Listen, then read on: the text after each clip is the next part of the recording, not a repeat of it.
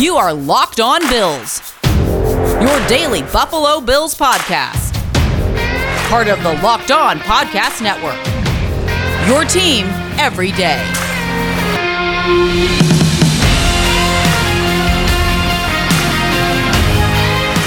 What's up, Bills Mafia? It's Joe Marino from the Draft Network, and I'm your host of Locked On Bills. Happy Wednesday to you, and thank you for making Locked On Bills your first listen every day. It's time to get ready for the Bills' next opponent. Week 17, the Bills are back home to face the Atlanta Falcons. Let's break down this football team from every angle and start with the nuts and bolts of the game. Like I mentioned, Bills are at home, week 17. Atlanta Falcons are coming to town. The game will be played on Sunday, January 2nd at 1 p.m. Eastern Time at Highmark Stadium in Orchard Park, New York. The game will be broadcasted on Fox. Kevin Kugler is on the play by play. Former Jets quarterback Mark Sanchez is the game analyst, and Laura Okmin is the sideline reporter. The Bills and Falcons have played 12 times previously, and the Bills have a 5 and 7 record all time against Atlanta. But under Sean McDermott, the Bills are 1 and 0. They won back in 2017, a 23 to 17 win in Atlanta the year after they went to the Super Bowl behind a Jordan Matthews touchdown pass from Tyrod Taylor. Trey White had a 52 yard fumble recovery for a touchdown. Micah Hyde had two interceptions and three Stephen Hauschka fourth quarter field goals of 24, 56, and 55 yards to win the game. I was in attendance for that game. It was a thrilling win. Uh, just a few games into the Sean McDermott era against the defending NFC champions, and it was awesome to win that game. And this is the first time that the Bills and Falcons have played since then. The Bills enter this game at 9 and 6. The Falcons are 7 and 8 and very much alive in the NFC playoffs, believe it or not. They're the number 9 seed right now at 7 and 8 and the 6 seed is the 49ers at 8 and 7 and the Eagles are the 7 seed at 8 and 7 with the Vikings at 7 and 8 being the 8th seed. So they're they're in it at 7 and 8. Their wins this year have come against the Giants, Jets, Dolphins, Saints, Jaguars, Panthers, and Lions. Their losses have been to the Eagles, Bucks, Washington football team, Panthers, Cowboys, Patriots, Buccaneers, and 49ers. And as for the weather forecast for Sunday, as of 1 p.m. Eastern Time on December 28th, when I record this podcast, the weather report for Sunday, courtesy of weather.com, is calling for temperatures in the upper 20s, 10 to 15 mile an hour winds, cloudy skies, and a 50% chance of snow with accumulations under one inch. The head coach for the Atlanta Falcons is Arthur Smith. He's 39 years old. He's in his first season with the Falcons and as an NFL head coach. He started his NFL career as a coach back in 2007, where he was a defensive quality assistant through the 2008 season. And then he came to the Tennessee Titans in 2011 as a quality control coach, worked his way up to offensive coordinator in 2019. He held that position through the 2020 season and became the Falcons head coach starting this year. Of course, he has a career record of 7 and 8. He's challenged two plays so far this year. He won one of them, and the Falcons are 8th in the NFL in penalties with 83, which is 19 less penalties called against them than the Bills. The quarterback for the Atlanta Falcons is Matt Ryan, 36 years old, 6 foot 4, 217 pounds, was the number 3 overall pick in the 2008 NFL draft by the Falcons out of Boston College. He immediately became the Falcons starter and has started all but 3 games since 2008 when he was drafted. And so this guy's durability has been phenomenal. He's the NFL's eighth all time leading passer has started 220 games and he's closing in on 60,000 passing yards for his career. And he has a career passer rating of 94.3.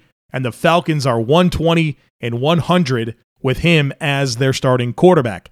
So far in 2021, he's completing 67.9% of his passes, 237 passing yards per game, 19 touchdowns, 11 interceptions, and a passer rating of 91.5. And so let's dig into his metrics And as a reminder, all of the metrics I'm going to give you include all 31 NFL quarterbacks to attempt at least 270 passes so far this season. One other quick note before I get into these metrics is that Matt Ryan is not really a threat to run the football. He's one of the least athletic quarterbacks in the NFL. His average time to throw this year is 2.66 seconds. That is 13th in the NFL, so right in the middle of the pack. And as far as his splits go, when he throws the ball in under two and a half seconds or over two and a half seconds, it's slightly better when he gets it out in under two and a half seconds, but it's really not that notable.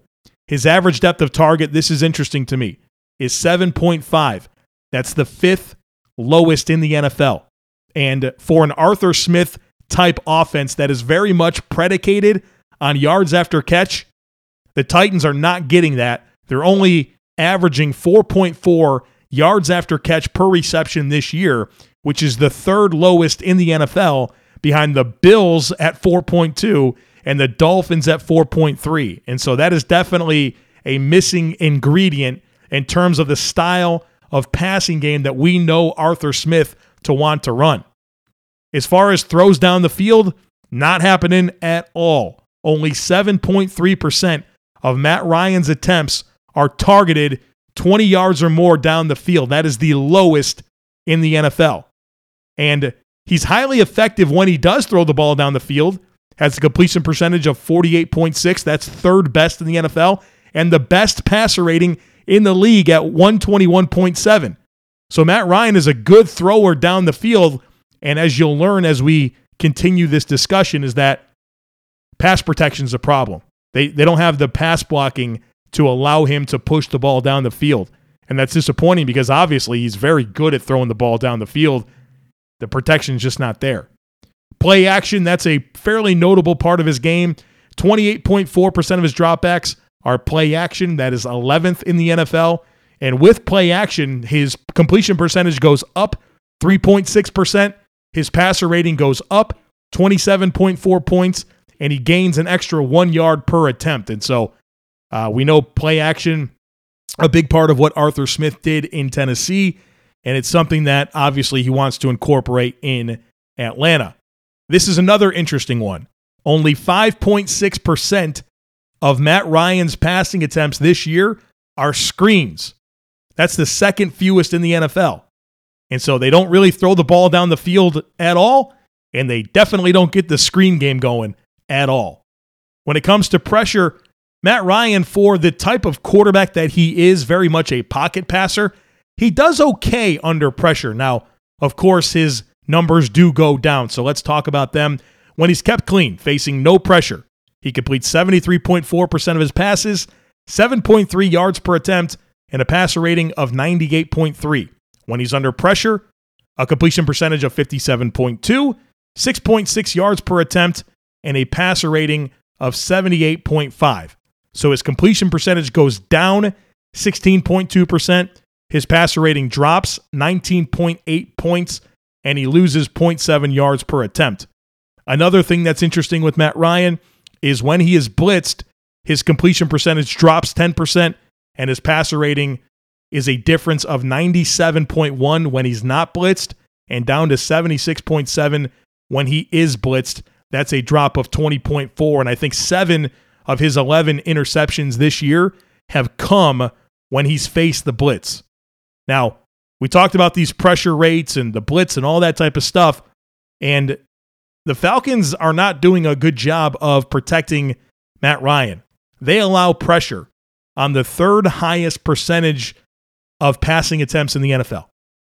And they've given up 80 quarterback hits, which is the most by far in the NFL Number two is the Colts with 66. And so Atlanta, 80 quarterback hits allowed, and they allow the third highest pressure rate against their quarterback so far this season. And so this is definitely the type of quarterback that you want to heat up and uh, you want to just be aware of those tendencies because I think, unlike some of the quarterbacks the Bills have faced this year, these metrics really do give you a strong indicator of how they want to attack the defense where he's weak and what they're trying to accomplish. And so I think there's a pretty clear formula for the Bills defense to bottle up Matt Ryan and take advantage of an offensive line that has really, really, really struggled so far this season.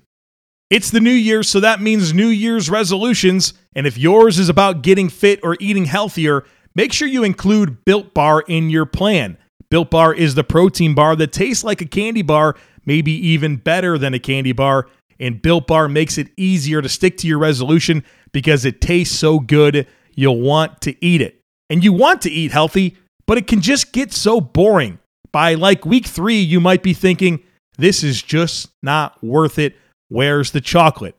Well, good news Built Bars are covered in 100% real chocolate, and the nutrition facts are off the charts. Most Built Bars contain 130 calories, 4 grams of sugar, 4 net carbs, and 17 grams of protein.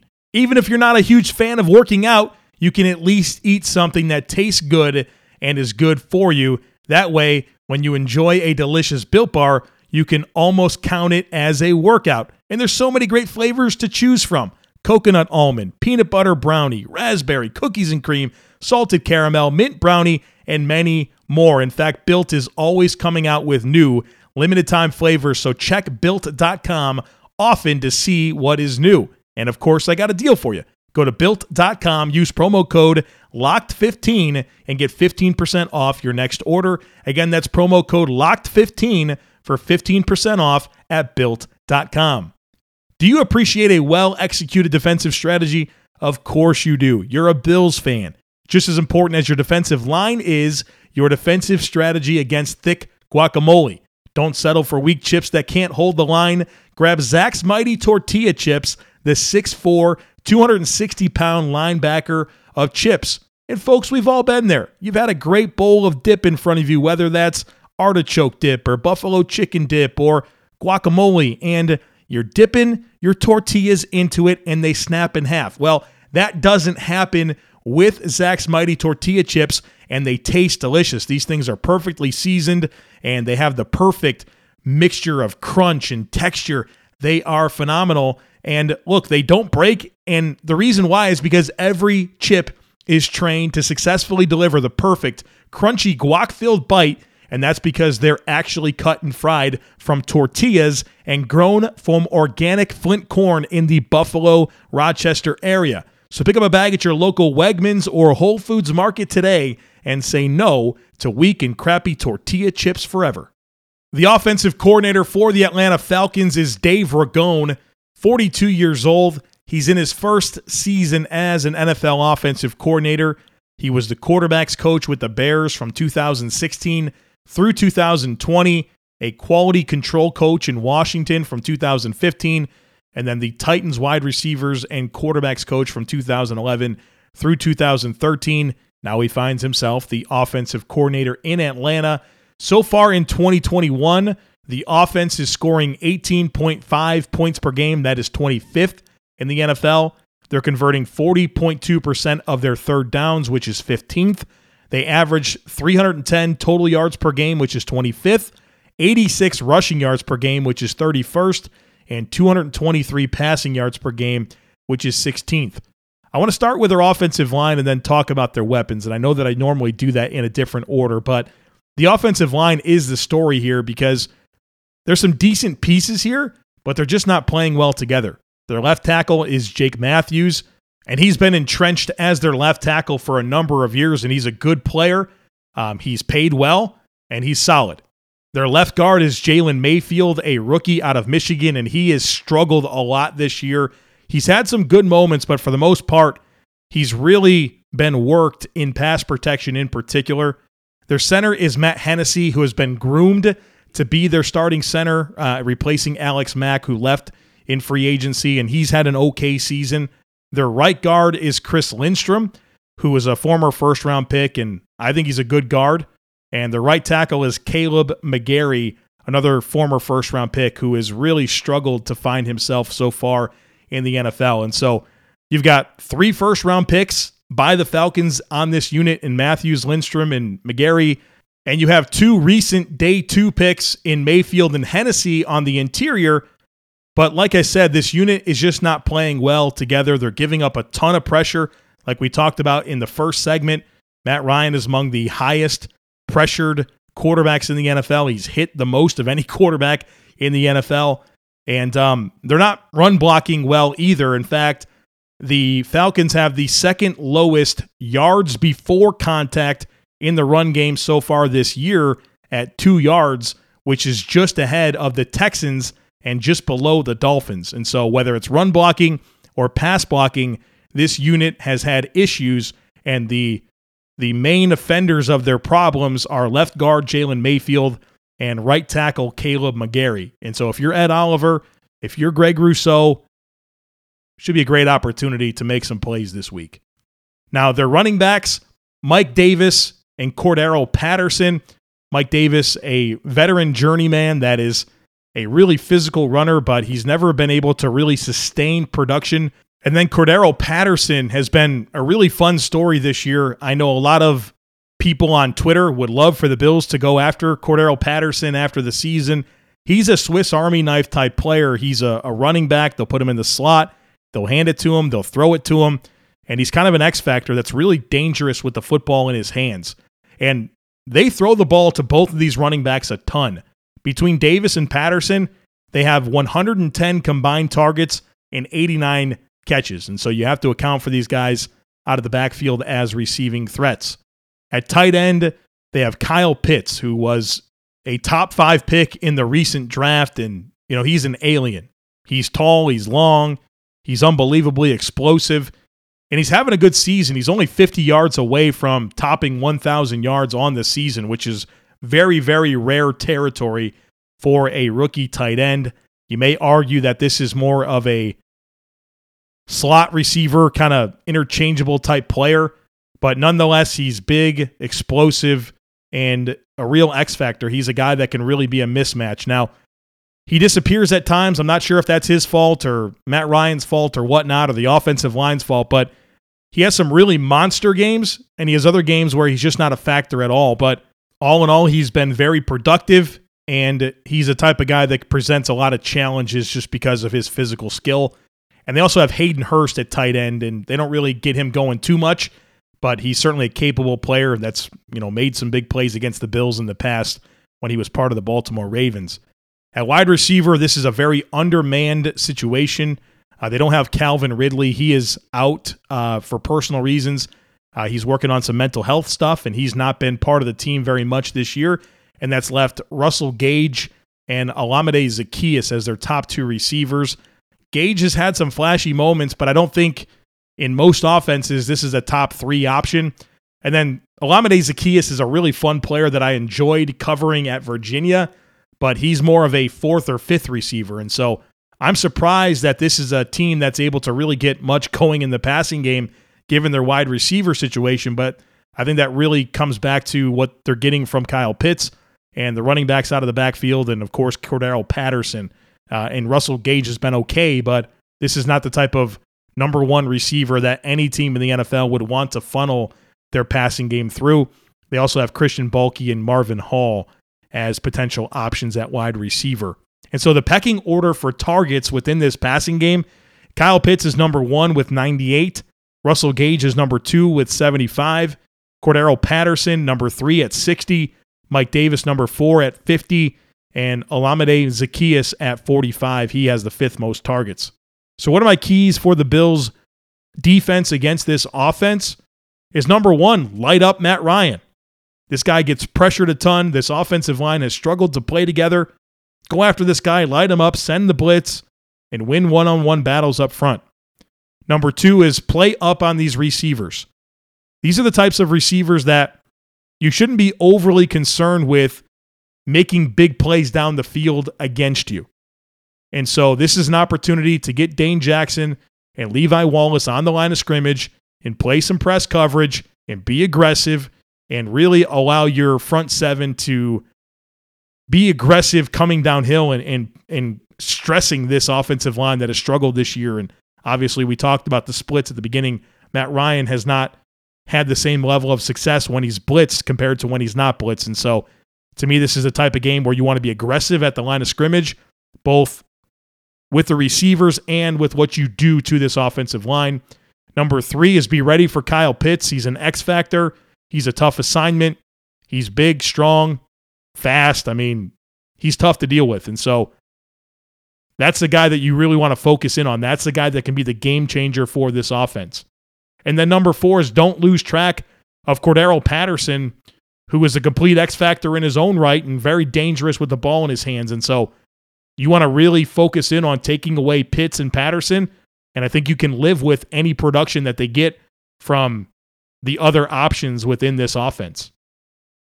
The defensive coordinator for the Atlanta Falcons is Dean Pees, 72 years old. In his first season in Atlanta, 13th season overall as an NFL defensive coordinator, had a really good run with the Patriots, Ravens, and Titans and he's had a very good career. Has had a top 12 scoring defense in 11 of 12 full seasons as an NFL defensive coordinator, and he's really coordinated and coached a lot of great defenses in his time.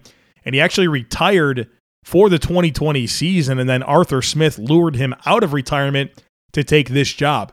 So far in 2021, it is not going well. They're giving up 26.7 points per game, which is 28th in the NFL. They have 16 sacks. That's 32, dead last. They're allowing 365 yards per game, which is 24th. They are allowing 121 rushing yards per game, which is 31st, and 244 passing yards per game, which is 23rd. Let's talk about this personnel, and it is an undermanned unit. They have a couple of good players, but for the most part, they don't have the talent necessary to really be a top tier defense or even an average defense. So on the interior defensive line, they're going to do a lot of odd fronts, a lot of three down linemen. And so across that, you'll see Grady Jarrett, who is their best player in the front seven. Um, I think he's one of the better defensive linemen in the NFL. I think he's completely miscast in this defense. He's a three technique all day long. They're playing him at the five quite a bit, and that's not an ideal place for him to play. And he's still making an impact, but not not where he normally is at in terms of production and really affecting football games. Ta'Quon Graham is their big bodied nose tackle type player. Um, more of a backup type player, but he gets a lot of run for this defense. Jonathan Bullard is another five technique for this team. Again, I think he's more of a three tech, and they're playing him at five. And then Anthony Rush and Mike Pennel, they're playing a bit on the interior. On the edge, it's Steven Means, Dante Fowler, and Ade Ogundeji. Fowler's a highly paid player. He's been a flashy player throughout his career. Um, has not really settled in with this defense and made the type of impact he's being paid to make. Ogundeji's a young, athletic player, but he's got a lot to learn. He's extremely raw. And then Steven Means, um, he's been a flashy player throughout his career, but has never really had consistently sustained production at any point. Their linebackers, Deion Jones, who has been a good linebacker in the NFL, he is struggling mightily this year. And I think that has a lot to do with the players in front of him. Uh, and then his running mate on the second level is Foye Oluokun, a flashy player. He's got some traits, but he's never really found consistency at any point in his NFL career. At cornerback, they got a good one there in AJ Terrell first round pick a few years ago. He has been awesome this year, a Pro Bowl snub in my mind. Uh, opposing quarterbacks have a rating of 53.3 when targeting his coverage. He's been outstanding, and he's he's a good player. I studied him at Clemson, obviously. Great feet, great hips. He's really athletic. He can turn and run with anybody. And so that should be a really fun matchup because I'm sure they're going to put him on Stefon Diggs. And you got obviously one of the best receivers in the NFL in Diggs and a budding superstar, a young player in Terrell. So should be a fun matchup. Opposite of him is Fabian Moreau. He's having a bad year, a passer rating of 112.5 against his coverage. He's a guy that I was never overly fond of coming out of UCLA. Has bounced around. He's athletic, but I don't know that he's a very instinctive corner. And then in the slot, they've been playing Richie Grant, uh, who's a rookie. He's more of a safety in my mind. They're playing him down in the slot and he has a passer rating of 141.3 against his coverage allowed this season. So he has struggled. Their safeties underwhelming. Jaylinn Hawkins is one of their guys. Duron Harmon is a is the other starting safety. Harmon's been a Belichickian disciple type safety for a number of years. And then Hawkins is kind of a smaller safety that has some physicality playing downhill, but I wouldn't trust him with much real estate. So just an undermanned unit. They don't have they don't have the talent on defense right now to to be at least an average defense. And I'll give you some numbers here that I think further tell the story of how much this unit has struggled. They have the lowest pressure rate in the NFL, 16.3%. They have the fewest sacks in the NFL and the fewest percentage of dropbacks that generate a sack. Only 2.9% of passes they face result in a sack. And the next lowest is Philadelphia at four and a half. I mean, that's pretty notable.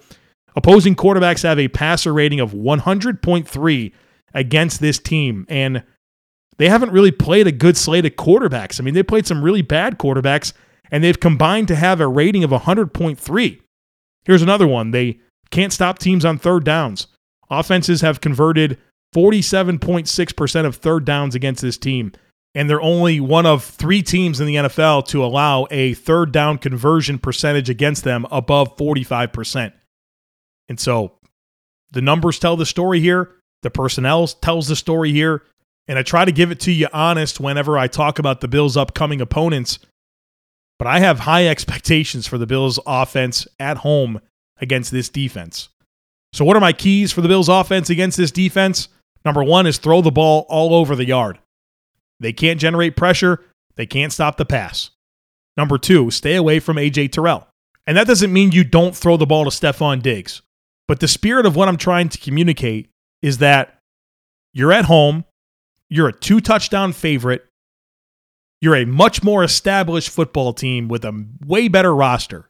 Stay away from the things that could give them a spark and give them confidence in a game where you should overmatch them.